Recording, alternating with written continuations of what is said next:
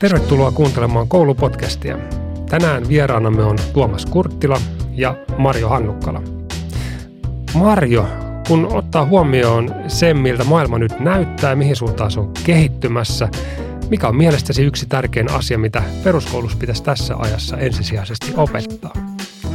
Sanoisin, että kyllä se on hyvinvointi ja hyvinvointitaidot, joihin mielen, mielen hyvinvointi ja mielenterveystaidot kiinnittyy. Ja se on ihan koko yhteisöä rakentavaa osaamista, eli hyvinvointi rakentuu yhteisössä, kouluyhteisössä. Mutta toisaalta se on myös jokaisen ihan yksilöllisesti harjoitettavia taitoja, eli mielenterveystaitoja. Ja pitkäjänteistä työtä. Siihen on kaikki valmiudet meillä tänä päivänä. Meillä on osaamista, meillä on tutkittua tietoa, mistä kouluhyvinvointi ja mielenhyvinvointi koulussa rakentuu. Ei muuta kuin otetaan vahvasti käyttöön. Tuomas, miten sä vastaat tähän samaan kysymykseen? No, tekee mieli kyllä kovasti kompata, mitä Marjo sanoi. Samalla tottahan toki akateemiset perustaidot on, on aina ytimessä ja, ja sen takia me toki myös koulussa olemme. Ei, ei toki tarkoita sitä, etteivätkö ne olisi tärkeitä, mutta kyllä mä ajattelen myös, että tunnetaidot, se kuinka me olemme itsemme ja toistemme kanssa ja myös yhteisössä, kyllä siinä on jotain aivan, aivan erityisen tärkeää ja Lopulta voi ajatella, että se luo pohjan myös niille akateemisille taidoille, jotta meillä on hyvä olla, turvallista olla. Silloin me myös opimme niitä opetussuunnitelman muita osa-alueita. Miten te näette, miten tässä hetkessä me onnistutaan Suomessa näissä mm-hmm. tehtävissä? Mikä noihin aiheisiin liittyen niin kuin toimii nyt hyvin ja mm-hmm. missä olisi vielä niitä kohtia, mihin pitäisi oikeasti keskittyä? Juuri eh, syyskuun Hesarissa Katariina Salmela-Aro nosti esille, että on tutkimustuloksia, että miten niin epätasaisesti suomalaisessa koulussa näitä tunnevuorovaikutus, sosiaalisia taitoja ää, vielä opetetaan.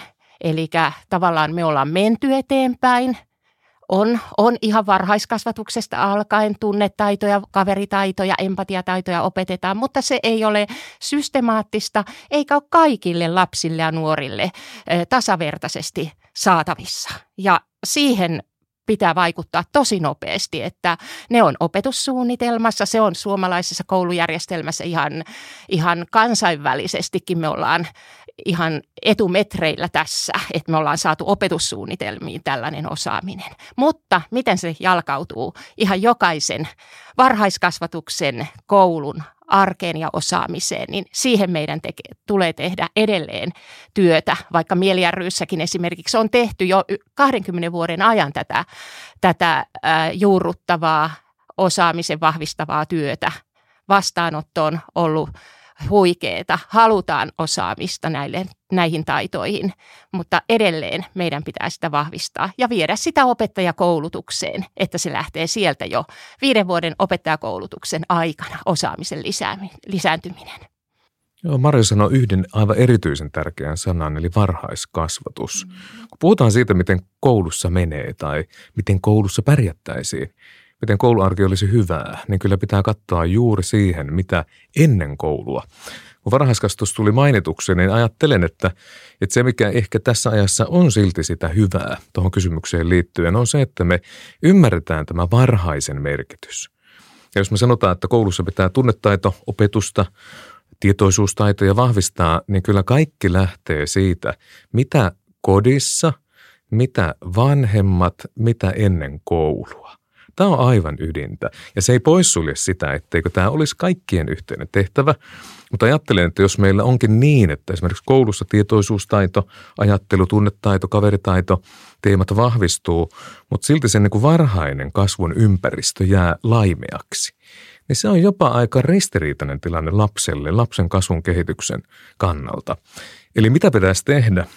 Koulun näkökulmasta, on se, että me nimenomaan vanhempien taitoja vahvistetaan ennen koulun aloitusikää.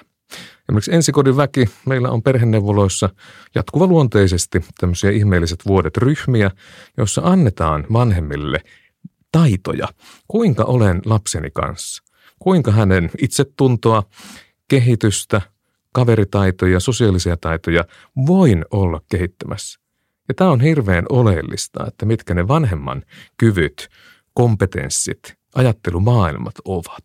Eli tuo varhaiskasvatuksen kysymys niin, että me puhutaan aidosti siitä kodista, perheen taidoista, vanhempien taidoista.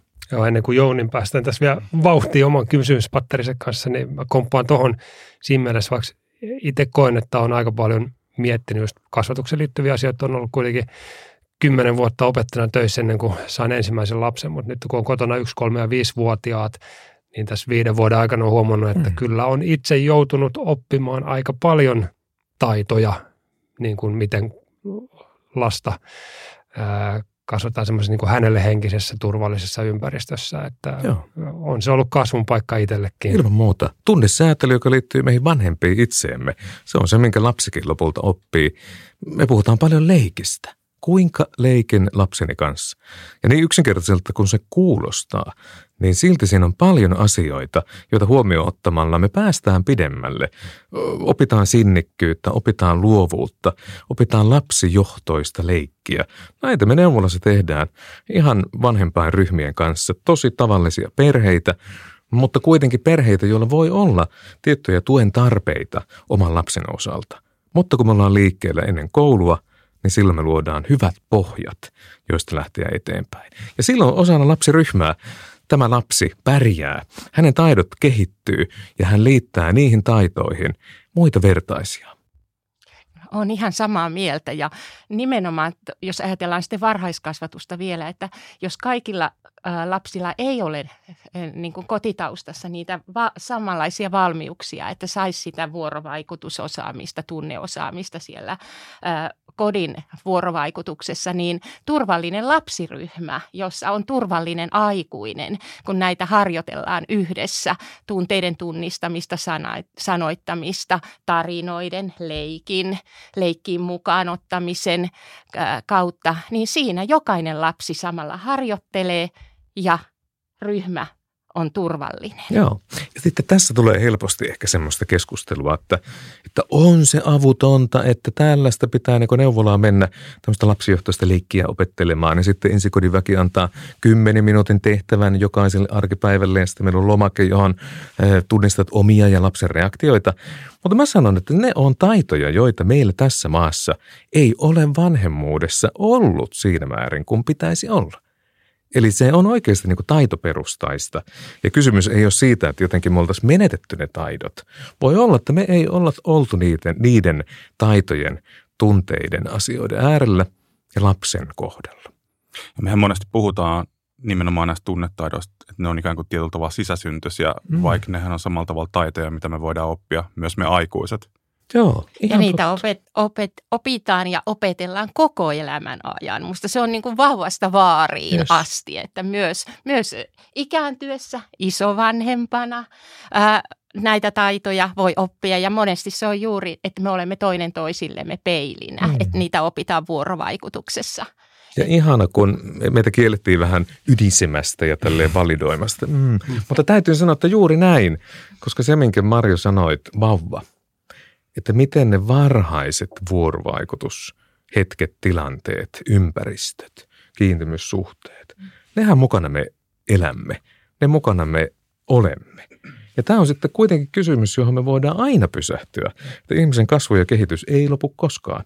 Mutta se, että me niin kuin aikuinen nähdään myös tämmöisenä kehittyvänä olentona, on valtavan tärkeää.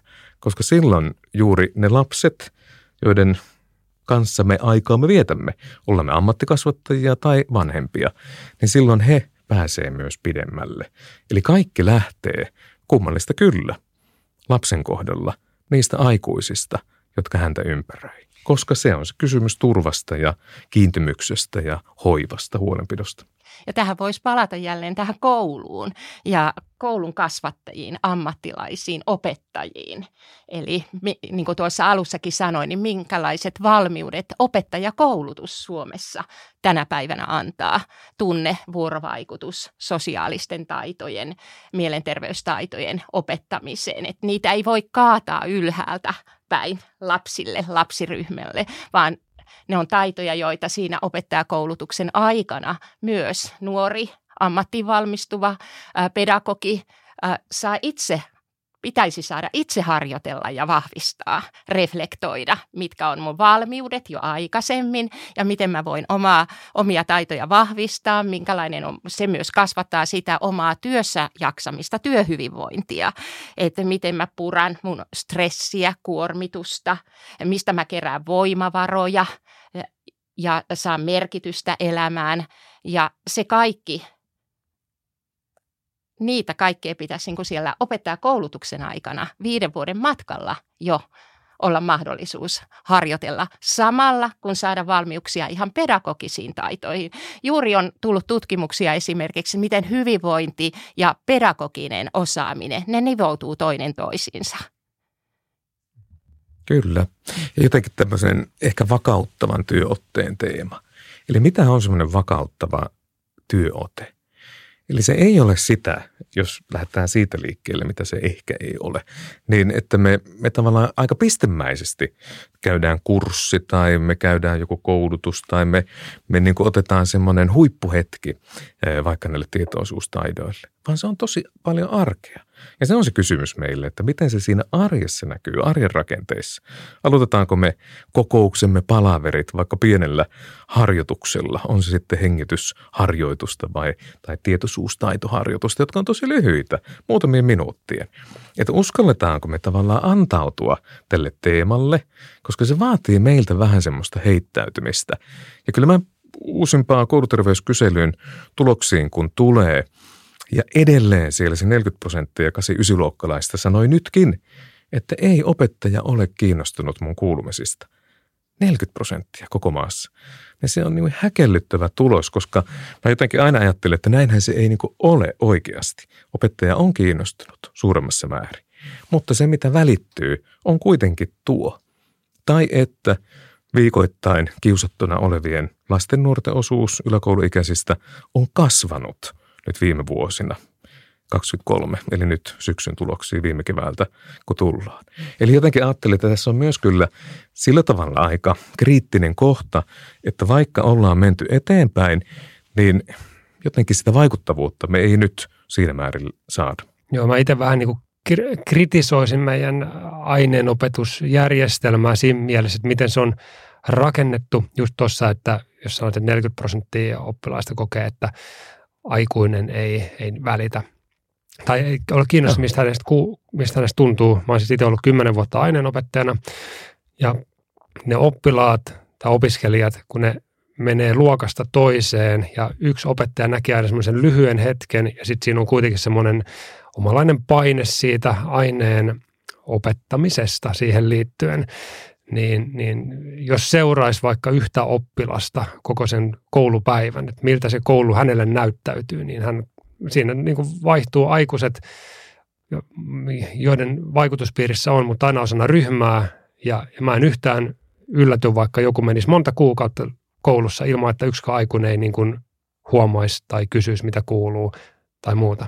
Tuo on varmaan siis yksi osa totuutta, mutta itse asiassa jos me katsotaan sitä kouluterveyskyselyä niin kuin laajemmin, niin tähän ei pelkästään rajoitu kouluun ja aineenopettajien aikuinen Joo. lapsisuhteessa, vaan myös me nähdään laskua siinä, että miten lapset ja nuoret kokee omien vanhempien, että voiko he kertoa omille vanhemmille, että tämä tavallaan niin kuin, että tämä on varmasti totta, mitä Pekka kuvasi, mutta mun mielestä tämä ehkä enemmän kertoo itse asiassa siitä, kun nämä kaksi, kaksi asiaa tilastoa laskee niin kuin heikentyy molemmat yhtä aikaa, niin jollain tavalla niin kuin lasten ja nuorten ja aikuisten välinen yhteys katkeaa. Hmm. Joo, toi on kiinnostava, koska pitkään toi nimenomaan vahvistui, tämä kysymys siellä. Eli että pystynkö puhumaan vaikeista asioista omalle vanhemmalleni. Että toi käänne, kun se siellä on, niin, niin se on tietysti tosi, tosi huolestuttavaa. Toki se luku on ollut korkea, siellä 90 prosentin tietämissä, mutta silti se on tosi oleellinen havainto. Eli varmaan liittyy yhtäältä siihen, että mihin se meidän aikuisten aika, aika menee. On se ammattikasvatusta, on se kotikasvatusta. Ja kyllä me huomataan siis, kun kerroin tästä varhaisen vuorovaikutuksen teemasta ja sieltä neuvolamaailmasta, niin aika monella vanhemmalla, joiden kanssa me tehdään työtä ensikodissa, sille neuvoloiden suunnalla on, on kokemus, että, että jotenkin mun, mun lapseni esimerkiksi ei leiki. Ja se, mikä siellä tekijä aika tyypillisesti saattaa olla, että ne häiriötekijät arjessa tulee ja keskeyttää sitä vuorovaikutusta jatkuvaluonteisesti. Ja tämä on jotenkin todella kurjaa ja yksinkertaistavaa, mutta joudun sen sanomaan. Mitä ne voisi tuomassa olla ne no, häiriöt? Voiko se vähän konkreettisoida? voin mä. Tämän, nyt on se meillä puhelin. on kamera tuolla. Niin kyllä, siinä on todella paljon tähän liittyvää. Että tavallaan, että mikä meitä niin kuin häiritsee. Siis meillähän on nyt tämmöinen ADT uusin kirjain yhdistelmä ehkä tulossa, Attention Deficit Trait, eli itse luotu ja keskittymiskyvyn häiriö käyttäytymistekijöitä, sanotaan nyt näin suomeksi. Ja tähän se liittyy. Eli jokin meitä keskeyttää sellaisessa vuorovaikutuksessa, jossa pitäisi olla pitkäjänteisesti rauhassa. Vaikka leikin teema on sitä. Kyllä, ja sitten juurikin näin ja ajatellaan, että miten toisaalta hyvin yksinkertaista on tämä arjen hyvinvoinnin rakentaminen. Se, se on vähän niin kuin sitä tylsää arkea myös. Ja ajatellaan pienlapsperhettä tai, tai yhtä lailla murrosikäisten nuorten kanssa. Rajoja, rakkautta, aamupuuroa, iltapalaa, kohtaamista. Mm. Eli hyvin Tuomas nostit näitä haasteita just, että mikä vie siltä kohtaamiselta Joo. tilaa. Joo. Mikä on syöppönä siellä. Yksi semmoinen, ja, yksi semmoinen hyvä esimerkki oli, kun tuossa tehtiin oman perheen kanssa kaikkia reissuja, itsellä nelosluokkalainen tytär, niin reissuja ja kaikki tosi hienoja juttuja. Ja sitten mä kysyin, kysyin lapselta, että mikä oli se paras juttu tänä kesänä, niin hän muisti sen ihan superjuttuna sen, kun me pelattiin lautapeliä kerran yksi ilta pelkästään. Aika Juuri. Kaikkeen niiden Miltä ulkoma- susta tuntui? Se oli pysäyttävää. Niinpä. Niin. Se oli pysäyttävää. Mahtavaa.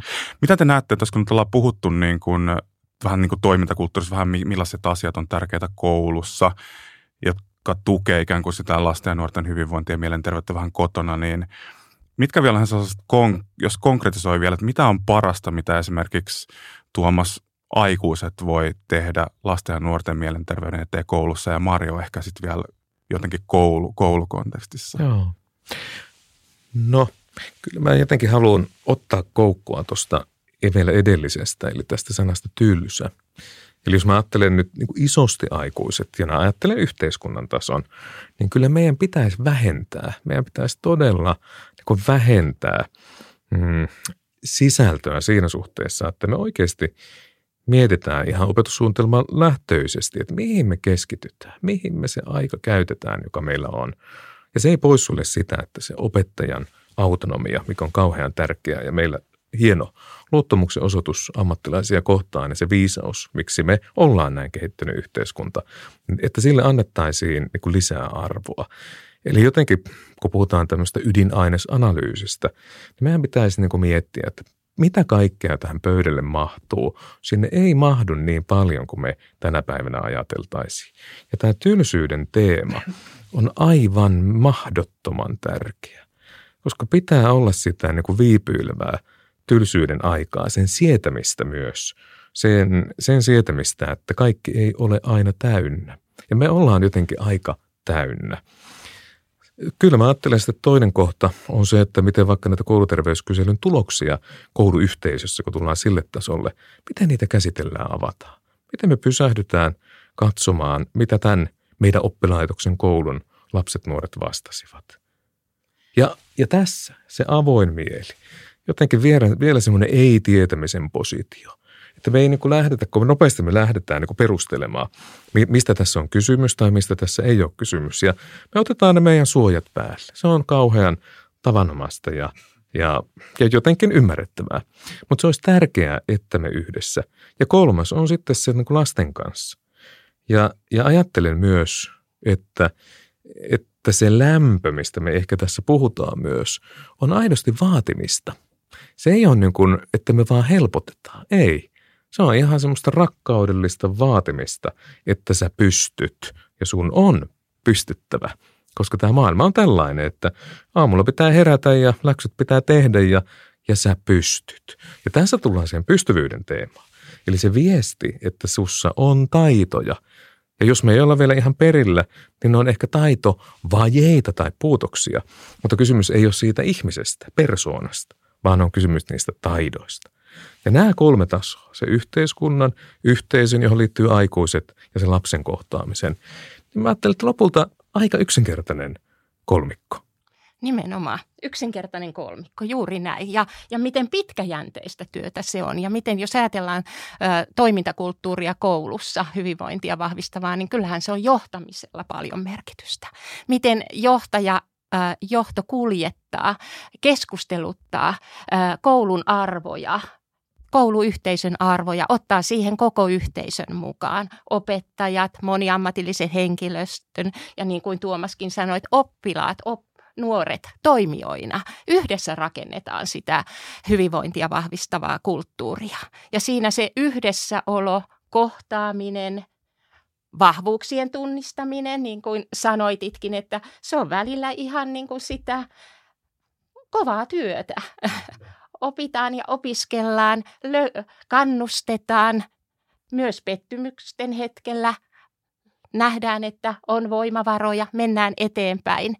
Äh, kuunteleminen, kuulluksi tuleminen, se nousee myös ja kohtaaminen. Mikä merkitys sillä on äh, nuorelle – kouluyhteisössä, että se antaa voimavaroja, mä tuun nähdyksi, mä oon merkityksellinen, mä kuulun tähän yhteisöön ja se tuo sitä ää, oppijan intoa myös. Innostuu oppimisesta. Mä olen tärkeä pala tässä yhteisössä. Sitten systemaattisesti myös näiden taitojen harjoittelu. Tiedetään, että ne ei synny itsestään, niin kuin tuossa hetki sitten puhuttiin. Ja ryhmäytyminen – en tiedä, toivottavasti ei ole enää sitä, mutta on ollut paljon kouluissa myös, että ryhmäytymispäivä on syksyssä. Tosi tärkeä, hieno juttu. Liputan, mutta kun sitä ryhmäytymistä pitäisi tehdä jokainen kerta, kun luokka tulee yhteen. Se on ryhmä. Ja niihin niitä pedagogisia taitoja. Miten hetkessä rauhoittaa ryhmää, tehdä siitä yhteisen tälle tunnille, tälle kokonaisuudelle.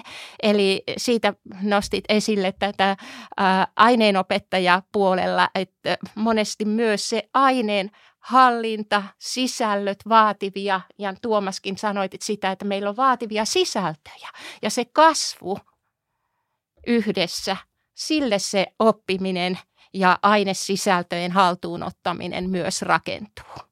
Onko siellä jotain konkreettisia esimerkkejä mielessä jossain vaikka tietyssä yksittäisessä koulussa tai jossain, missä on niin kuin hyviä käytänteitä otettu käyttöön? Joo, mulla, mulla tulee vaikka kolme ja lähdetään liikkeelle sieltä varhaiskasvatuksesta.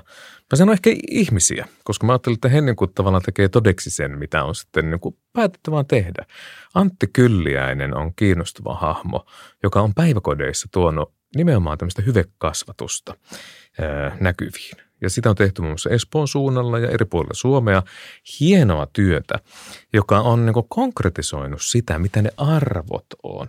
Puhutaan niin arvoista, ne on aika juhlallisia ja niistä me lähdetään usein liikkeelle monissa organisaatioissa. Voidaan ajatella, että päiväkotikin on itse asiassa organisaatioyhteisö. On määritelty hyveitä.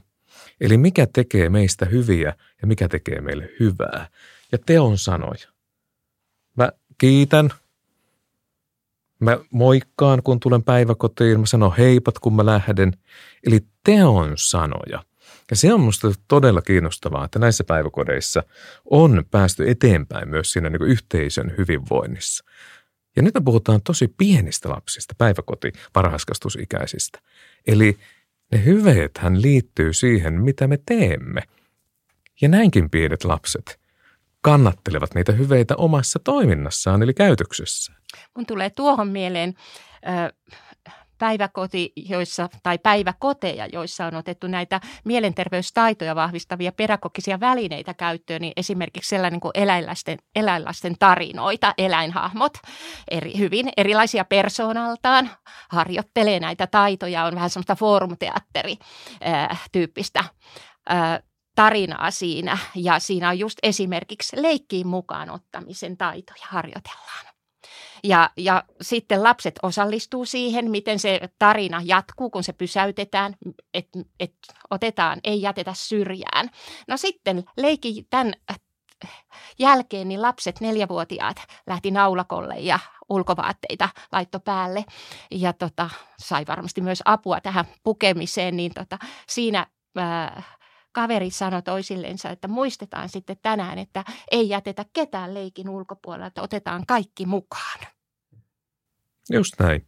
Ja nämä on tosi pienissä ihmisissä olevia ominaisuuksia. Kyllä. Me nähdään, että itse vauvoilla, pienillä pienillä ihmisillä on jo, on jo tavallaan se empatia ja solidaarisuus vertaisia kohtaan. Halutaan auttaa, mutta se pitää tehdä näkyväksi. Ja onhan se toki myös, tulee hyviä viestejä siitä, kun varhaiskasvatuksessa tunnetaitoja harjoitellaan, niin kyllähän sitten niitä nämä pienet harjoituttaa vanhempiaan kotona. Totta kai. Ja tässä mä ajattelen silti, että tarvitaan se molemmat. Että kun vanhempien kanssa tietoisesti pysähdytään, niin silloin me ei koskaan ajatella, että se on niin lapsen, lapsi kannattelee, vaan aina ainu, aikuinen on se, joka kannattelee. Mutta tämä on hyvä kysymys, että miten esimerkiksi meidän vanhemmille, päiväkoti-ikäisten lasten vanhemmille, vaikka eskari-ikäiset. Otetaan se, koska se on sitten jo kuitenkin kattava joukko vanhempia sitä ikäryhmää.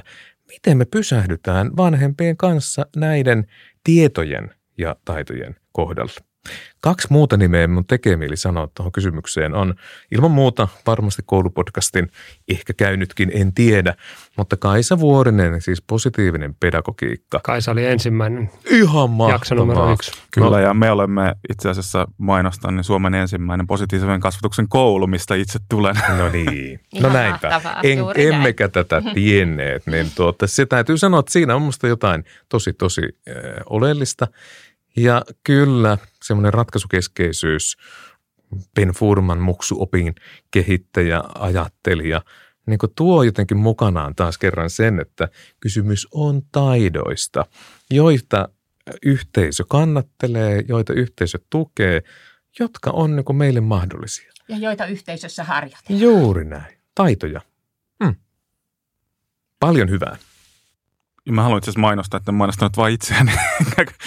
niin meillä on ollut siis käytössä Mieli ryn hyvän mielen taitomerkit, jotka on aivan erinomaista materiaalia nimenomaan helposti käyttöön otettavissa koululle tunne- ja vuorovaikutustaitoharjoitteluja. On siellä muutakin laajemmin, mutta mun piti justinsa sanoa siitä, kun hyviä esimerkkejä kysyttiin, niin on se huikeeta, että nyt on ykkösestä ysiin hyvän mielen taitomerkki. Se on kaikkien käyttöön otettavissa ja siellä harjoitellaan monia mielenterveystaitoja, kuten tunnevuorovaikutustaitoja, itse, itsetuntemusta, huolen puheeksi ottamista ja on alueita, oliko se nyt Pirkamaan alueella, että kaikissa kouluissa on otettu käyttöön. Ja mikä mahdollisuus siinä on, kun näitä taitoja harjoitellaan sitten systemaattisesti sieltä ihan ykkösestä alkaen koko perusopetuksen ajan. Eli siinä onkin tällaiselle vaikuttavuustutkimukselle tutkijoille yliopistossa hyvää kohtaa, että lähteäpä seuraamaan, että miten tällainen osaaminen voi karttua.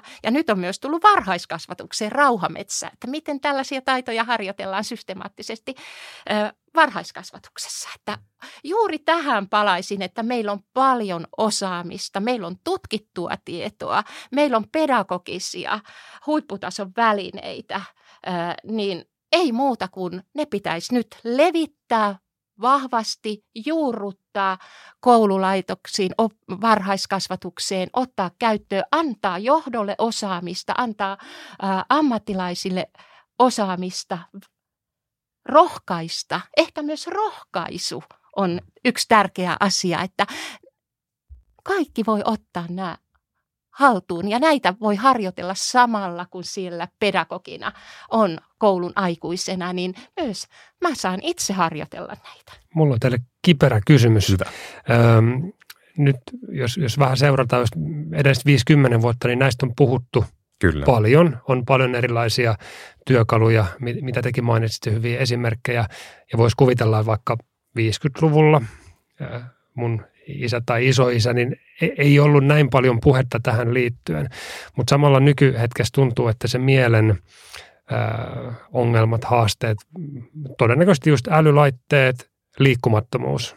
Tämä on varmaan aika yksinkertainen mä, mä luulen, ja, ja eriytyminen sille, että kyläyhteisö tai perheyhteisöt hajoaa, niin tuosta painetta. Ja, ja kouluissa nyt, nyt on paljon työkaluja, mitä voisi tehdä, ja sitten paljon muutakin kasataan koko ajan lisää. ja, ja se on täynnä. Mistä pois? Mistä lähdetään ottamaan pois, jotta saadaan tilaa hyvinvoinnille? Niin, rauhoittaa tilannetta niin kuin aikaisemmin jo on puhuttu, että mistä se kasvuympäristö saa voimansa kaikkeen siihen, mitä siellä on tärkeää ihan sisällöllisiä asioita opetetaan, mutta mikä on se ydin?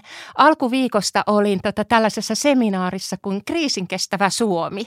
Todella mielenkiintoinen, oli tutkijoita, opetusalan huippuosaajia ja, ja siinä jotenkin nousi musta niin upeasti se, mitä on itsekin puhunut, että ää, koulu, kasvatus, niin se on ihan yhteiskunnan kivijalka sen eteen on tärkeää tässä ajassa tehdä töitä ja, ja jotenkin kirkastaa arvoista puhuttiin hetki sitten, mikä on se ydin, mikä antaa voimaa ja, ja ä, opettajille, koulun johdolle. On tullut just tuloksia rehtoriparometrista, että yhä useampi rehtori on myös kuormittunut ja uupunut.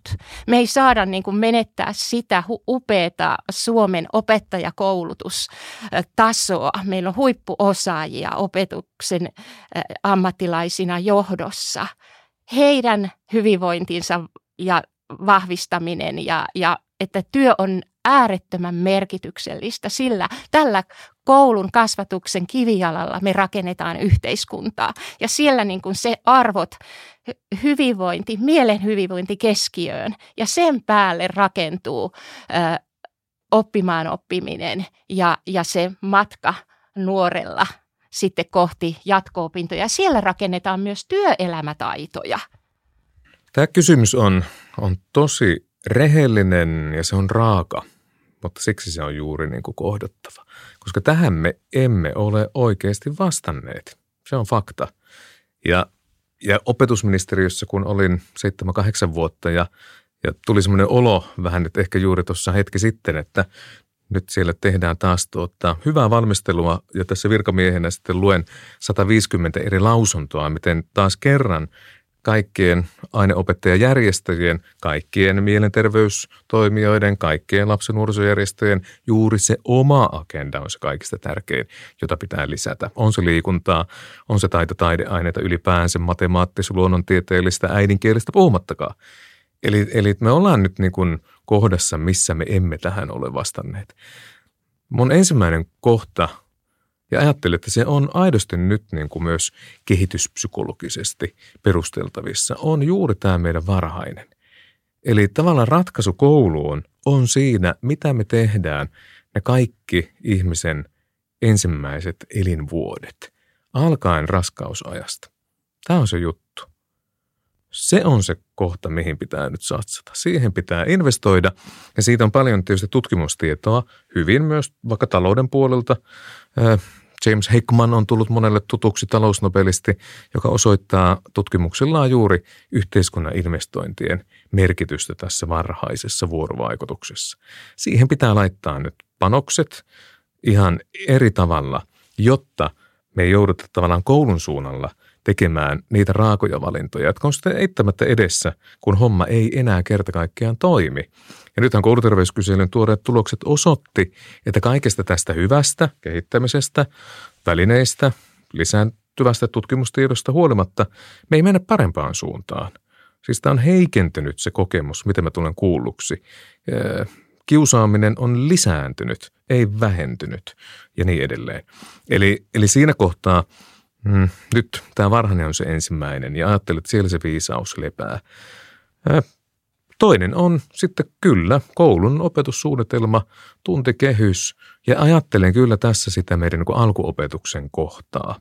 Eli ihan ykköskakkosia ja, ja näihin nivelvaiheisiin ylipäänsä satsaamista, että mitkä pohjat me sieltä luodaan? Ja mikä on se koulukulttuuri, mihin mä tulen osaksi ensimmäiseltä, toiselta, kolmannelta luokalta. Ja ajattelen tässä vaikka ihan semmoista niin kuin vastuuteemaa, sen verran lasten kanssa työtä tehneenä uskallan sanoa, että, että me joskus aikuiset vähän niin kuin vältellään sitä kysymystä, että, että lapsi ikätason mukaisesti on nimenomaan välttämätöntä kantamaan omaa vastuuta. Vastuuta kavereista, vastuuta kiusaamattomuudesta, vastuuta läksyistä, vastuuta oppimisesta, vastuuta. Ja se on, se on kaunis sana, kun me tavallaan ajatellaan, että me vastuutetaan asioista, jotka ei hänelle kuulu. Ja tällä mä ehkä tarkoitan juuri sitä, että siihen kulttuurilliseen pitää, pitää panostaa aivan ehdottomasti sieltä meidän koulun alkuajoista vielä vahvemmin kuin tänä päivänä tehdään. Ja että koti tukee tässä.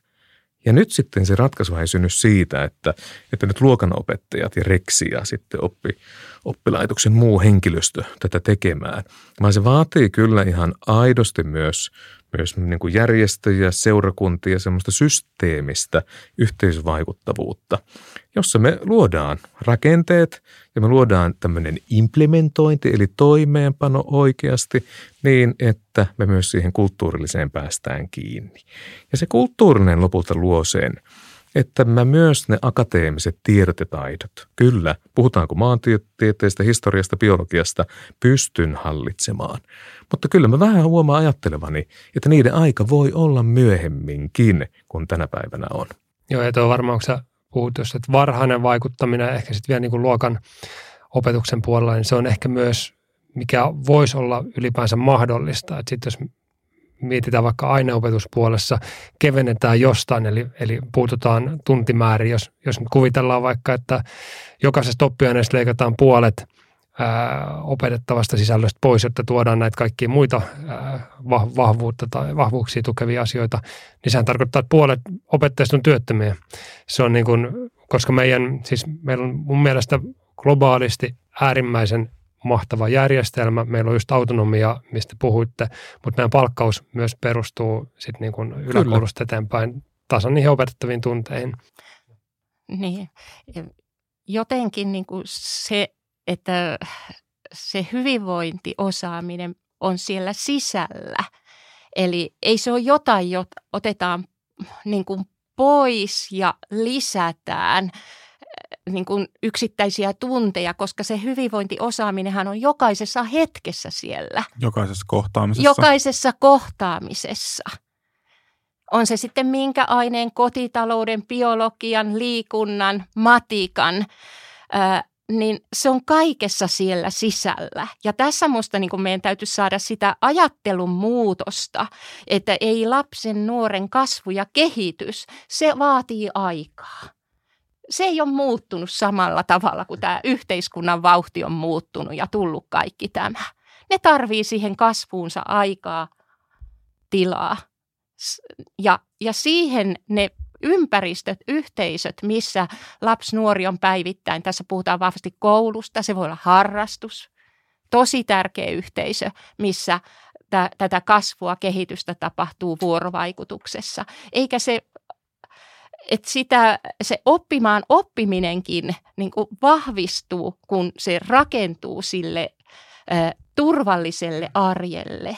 Ja kyllähän me tiedämme, miten esimerkiksi lukiossa nuoret joutuu tekemään tosi varhain tosi isoja pää- päätöksiä niin kuin, ja semmoista painetta tuodaan siihen, että mihin suuntaan. Miksi sitä matkaa, lukiomatkaa tai ammatillisen koulun matkaa ei saisi käydä rauhassa. Se pitäisi saada käydä enemmän rauhassa, että saan samalla kasvaa henkisesti, psyykkisesti ja siihen rakentaa sitä mun tietoperustaani. Ja siinä aikuisten merkitys on tärkeä näissä ympäristöissä koulu, harrastus, nuorisotyö, kaikki ne ympäristöt. Joo, minusta oli tärkeä, Marju, sinulta, miten sä toit sen tavallaan kaikissa tilanteissa liikkuva hyvinvointityö.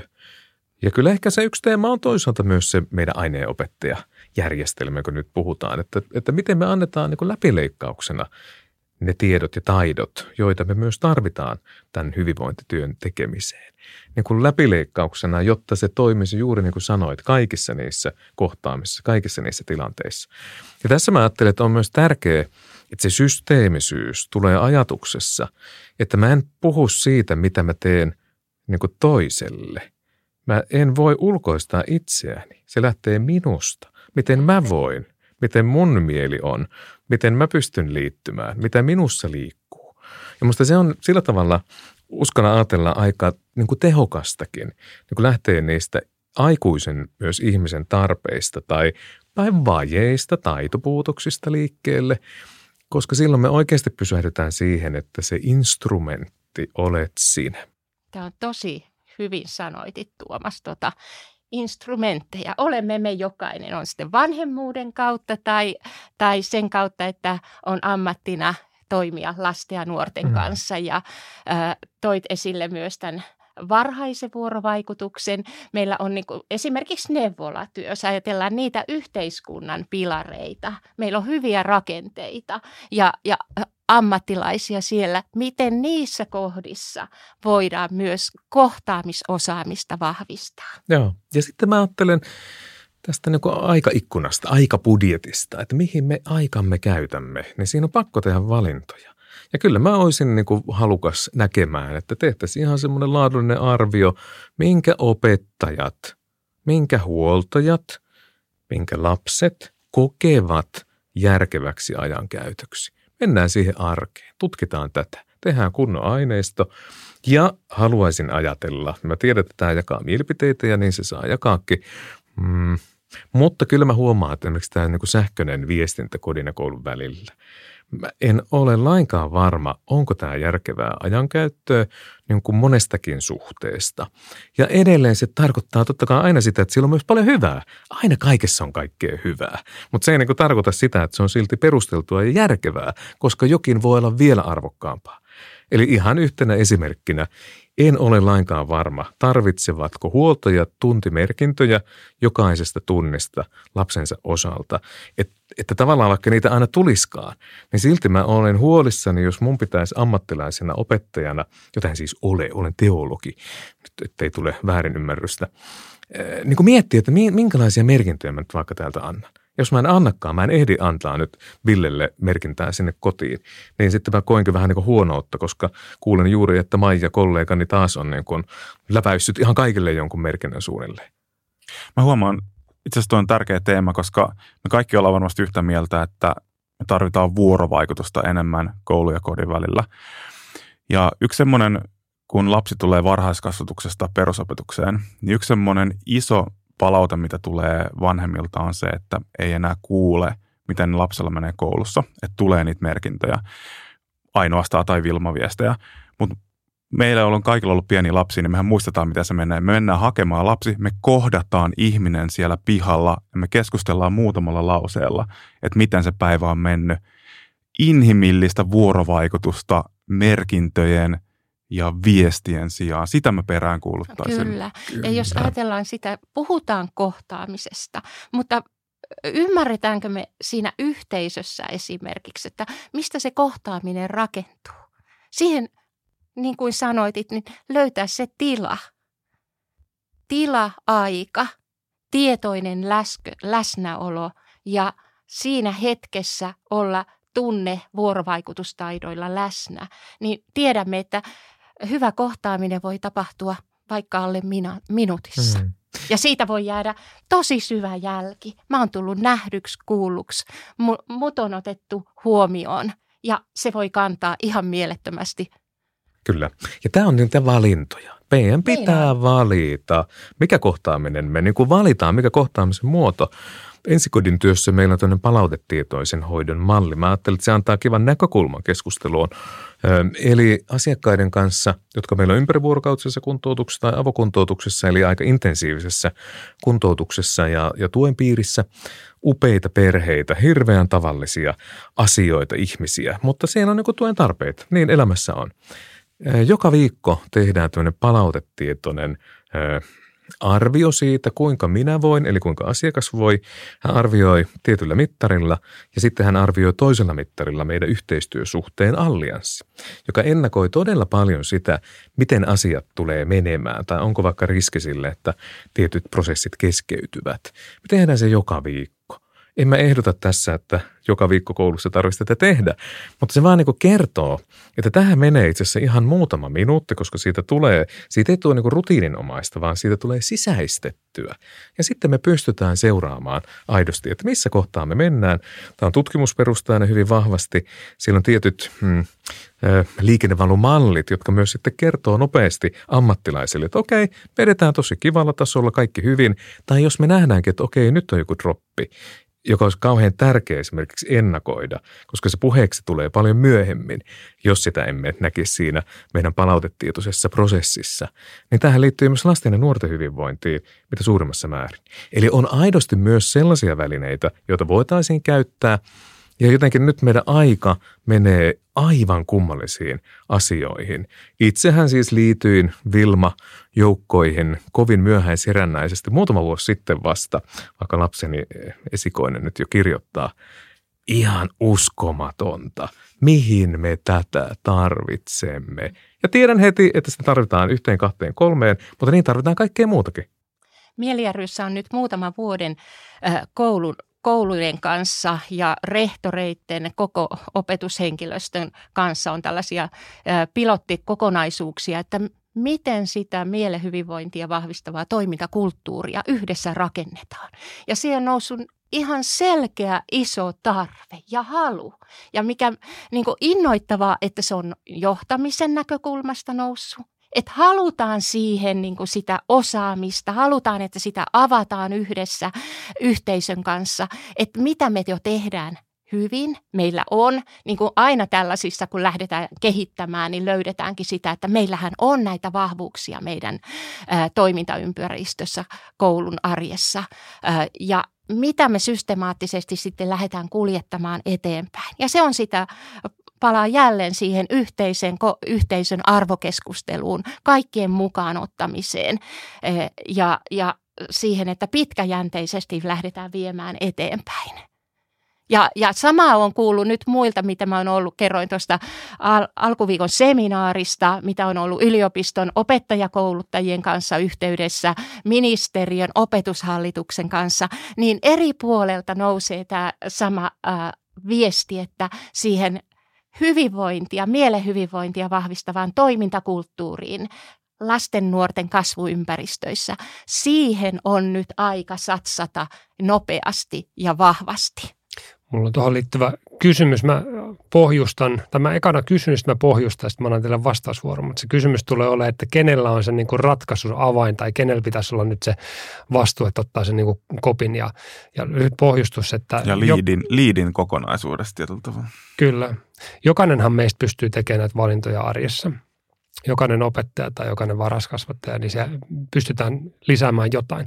Sitten taas jos mä mietin opettajan näkökulmasta, voi kokea tiettyä avuttomuutta tai, tai siihen, että katsoo omaa lukujärjestystä, missä luokissa pitää minäkin minuutilla olla, kenellekin laittaa just mitäkin merkintöjä sen koulun kulttuurin tuomana ja, ja sitten saattaa riippuu onko nyt yläkoulussa tai alakoulussa, mutta jos on vaikka aineopetuspuolella, nostan sitä taas kuin itselle lähinnä, niin lapset vaihtuu koko ajan, ne siinä niin kuin ryhmät vaihtuu ja juoksee ja voi, voi niin kuin tuntuu pientä avuttomuutta, koska se rakenne ja miten se koulu on viritetty, niin se ei välttämättä tue sitä täysin. Ja sitten niin ääriesimerkkinä mä tiedän, siis on olemassa kouluja, ei Suomessa, mutta jos, jos katsotaan niin rajojen ulkopuolella, missä on järjestelmätasolla tehty, te puhutte nyt vaikka, että muutama minuutti riittää, mutta esimerkiksi on kouluja, jossa jokainen oppilas saa 15 minuutin kahdenkeskisen keskustelun häntä ohjaavan opettajan kanssa joka ikinen viikko,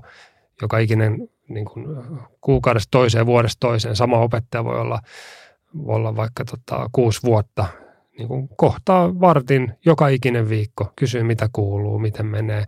Ja, ja tota, se on rakennettu vain sillä tavalla, että siinä koulussa tai niissä kouluissa niin joka ikinen opettaja osallistuu siihen. Se ei ole vain niin kuin vaikka yhden opon tai muun vastuulla, vaan että kaikki kantaa vastuuta tietystä pienestä määrästä ja silloin se on niin kuin hallittavissa. Mutta rakenteella pystyy paljon.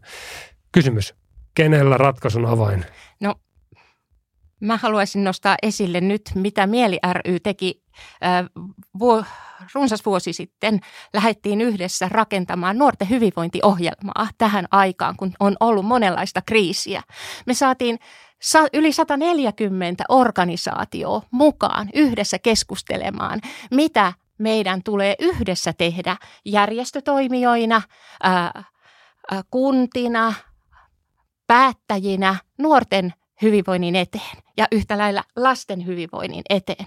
Ja tätä viestiä mä näkisin, että meidän tulee yhdessä viedä päättäjille, hallitusohjelmaan. Hallitusohjelmassa on paljon, tuossa on yli 70 toimenpidettä. Siellä on kirjattuna toimenpiteitä, mutta pitää tulla rahoitusta. Ja se on nyt puute. Toisaalta meillä on mielenterveysstrategia. Siinä on selkeästi mainittu lasten, nuorten kaikkiin kasvuympäristöihin pitää saada tätä hyvinvointiosaamista. Pitää levittää tätä osaamista. Sitä ei laitettu toimeen viime hallituskaudella. Ja nyt me kysymme, että se pitää nyt laittaa toimeen. Pitää sitä Suomen yhteiskunnan kivijalkaa ihan sieltä varhaisesta vaiheesta alkaen, päivähoidosta, varhaiskasvatuksesta, koulut, toinen aste. Siihen pitää satsata taloudellisesti. Se työ on pitkäjänteistä. Pitää tukea siellä toimivia ammattilaisia, heidän hyvinvointia, jaksamista työssä, arvokkaassa työssä lasten, nuorten ja perheiden kanssa ja rakentaa sitä yhteistyötä kotien ja perheiden kanssa. Onko se Tuomas samaa mieltä, että se on siellä hallituksen päädyssä nykyisen tai tulevien hallitusten, ja jos, jos on, niin kuin sä oot ollut opetusministeriössä töissä, niin pysty, pystytäänkö siihen? Onpa hauska, kun kysyt, ja vähän harmillistakin, kun hymyilen sisään ja ulospäin, koska tuota, mun täytyy myöntää, mä ehkä en olisi tätä sanonut, mutta se satuit nyt kysymään. Mm, en mä ehkä usko. Ja jotenkin huomaan tunnistavani itsessäni, mutta se voi olla nyt omaa vajettani ja vähän semmoista etäisyyttä, koska nykyinen työni on hyvin tämmöistä kliinistä arkea kuntoutusyhteisössä ja meitä on 70 korkeasti koulutettua ammattilaista tekemässä työtä. Ja tavallaan tämmöinen valtiohallinto, missä on ollut pitkään, pitkään, pitkään tietenkin luottamustoimia edelleen ja arvostan sitä työtä, niin silti mä huomaan, että mun ajatukseni tänä päivänä on päivittynyt niin, että ratkaisut eivät tule hallitusohjelman kirjauksista. Olen menettänyt uskoni siihen. Ja se tarkoittaa sitä, että sillä on merkitys, mutta se funktio on nyt hieman eri. Tämä liittyy ehkä siihen yhteisövaikuttavuuden teemaan ja siksi tuohon kysymykseen, mikä on se ryhmä. Opetus- ja sivistystoimen johtajat. Se on, se on se joukko. Heillä on mandaatti, heillä on virka, heillä on tehtävä, heillä on kuitenkin se positio, joka tarvitaan. Koska kyllä mä ajattelen samoin, että alappa sitten niin kuin opettajahuoneessa kaikkien kirjavyöryjen keskellä ja kaikessa siinä hulinassa eh, niin kuin ratkaisemaan tämä maailma. Niin musta se on paljon, ehkä liikaa vaadittu. Mutta se, joka niin johtaa systeemisesti viisaasti, tiedolla ja taidolla, hänellä on ne avaimet paikallisesti – ja siellä hän on sivistysopetustoimenjohtajat. Jos ne ratkaisun avaimet voisi ajatella jotenkin, että ne on myös meillä kaikilla, meillä kaikilla tässä huoneessa, meillä kaikilla, ketkä tätä kuuntelee. Jos vedetään vähän lankoja yhteen, niin mitä te ajattelette, että mainitkaa joku tärkein teko, mitä toivoisitte, että tästä päivästä lähtien me aikuiset tehtäisiin lasten ja nuorten mielenterveyden hyvinvoinnin hyväksi. Joku konkreettinen teko tai tekoja kotona ja koulussa? Mä nostasin kohtaamisen. Eli että me aikuisina ollaan matkalla itse, mutta että me pysähdyttäisiin harjoittelemaan, kuuntelemaan niitä omia ää, kohtaamisen taitoja ja olla valmiita siinä olla sillä mielellä, että Samalla mä harjoittelen itse ja mä kohtaan mun lähellä olevan lapsen nuoren siellä kotona perheessä tai, tai aikuisen ja sitten siellä työpaikalla, missä olenkin koulussa, varhaiskasvatuksessa, perheneuvolassa, neuvolassa, eli kohtaamisen taitoja, johon kiinnittyy tietoinen läsnäolo itsensä kanssa, omien tunteiden kuunteleminen ja sitten se tunne- ja vuorovaikutustaitojen osaaminen. Mitä ja saa olla matkalla. Kyllä. Et se, että just se, että ei vaadita itseltä liikaa. Että matkalla olo, että yhdessä me näitä harjoitellaan. Kaikki ja me sit, ollaan jollain tavalla kes, kesken aina. Niin on, ja saadaan olla kesken. Mm. Musta se on, se on lohdullista. Ja samalla yhdessä meissä on aivan valtava voima. Että sieltähän se muutos lähtee. Että sillä niin kuin yhdistän tähän näin, että me tarvitaan sitä korkean tason yhteiskunnan päätöksiä. Tarvitaan rahoitusta, tukea ja sitten se lähtee sieltä kuntien päättäjistä, tulee kouluihin ja tulee perheiden hyväksi. Ja me ei ole tässä paljon puhuttu vielä tästä opiskeluhuollon merkityksestä, että sitten kun tarvitaan sitä tukea, niin tuen pitäisi olla kaikille lähellä. On ne sitten vanhempia lasten kanssa tai sitten nuoria, niin miten kaikki tämä systeeminen toimii. Mitä Tuomas ajattelet? Mitä, mitkä asiat tekisivät sinut onnelliseksi, jos huomaat, että näitä alkaisi tapahtumaan? Hmm. Ja kyllä mä ajattelen sekä siellä kodissa että koulussa, että me leikittäisiin enemmän. Joo, siinä on niin kuin paljon sisältöä. Se liittyy siihen varhaiseen, mutta se leikki on niin kuin sellainen olotila, joka pitäisi pystyä säilyttämään lasten ja nuorten kanssa ja meissä aikuisissa.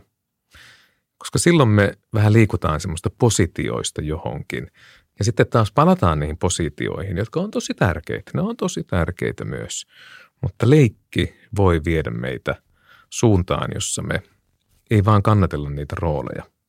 Eli mitä pitäisi tehdä? Leikkiä enemmän sitä pitäisi ehkä vähän avata lisää. Ja tässä leikkiin liittyy luovuus, leikkiin liittyy tarinallisuus, leikkiin liittyy tunteet, vuorovaikutus ja sieltä nousee myös se toivo ja luottamus. Heitetään haaste kaikille, jotka kuuntelee tätä nyt tänään, missä ikinä olettekin, niin tänään kun menette vaikka töistä kotiin tai olette siellä kotona jo, niin laittakaa se kännykkä pois ja leikkikää. Mm-hmm. Ja niin, Joonille kanssa se lautapeli myös toisen kerran tämän vuosikymmenen aikana sinne pöydälle. Kyllä. Ja leikki on tosi paljon. Se on siis luovuuden tila, että, että jotenkin ollaan myös luovia vapaita ajattelemaan, että mit, mitä se leikki on, missä se syntyy, mitä se tarkoittaa. Ja lapset ja nuoret myös sitä sanottaa, puhutaan sitä lapsijohtoisesta leikistä. Leikkiin mm. liittyy tarinat. No Jotenkin sekin. ajattelee, että se tarinallisuus, sehän vie meidät sitten sellaisille ulottuvuuksille, jotka antaa voimaa. Ja se, mikä tässä on, on se ilo, että vähän niin kuin lisää sitä hymyä on niin kuin meidän kuitenkin yritettävä löytää, koska muuten menee vähän synkiksi. Ja toivoa ja luottamusta. Sitä me rakennetaan päivittäin, kun me kohdataan toinen toisemme. Kiitos valtavasti siitä, että pääsitte tänään tänne ja täytyy sanoa, että tykkäsin keskustelusta. Mm. Kuuntelin mahtavaa. hurmioituneena itsekin. Joo, kyllä. Kiitos. Kiitos tosi paljon. Kiitos.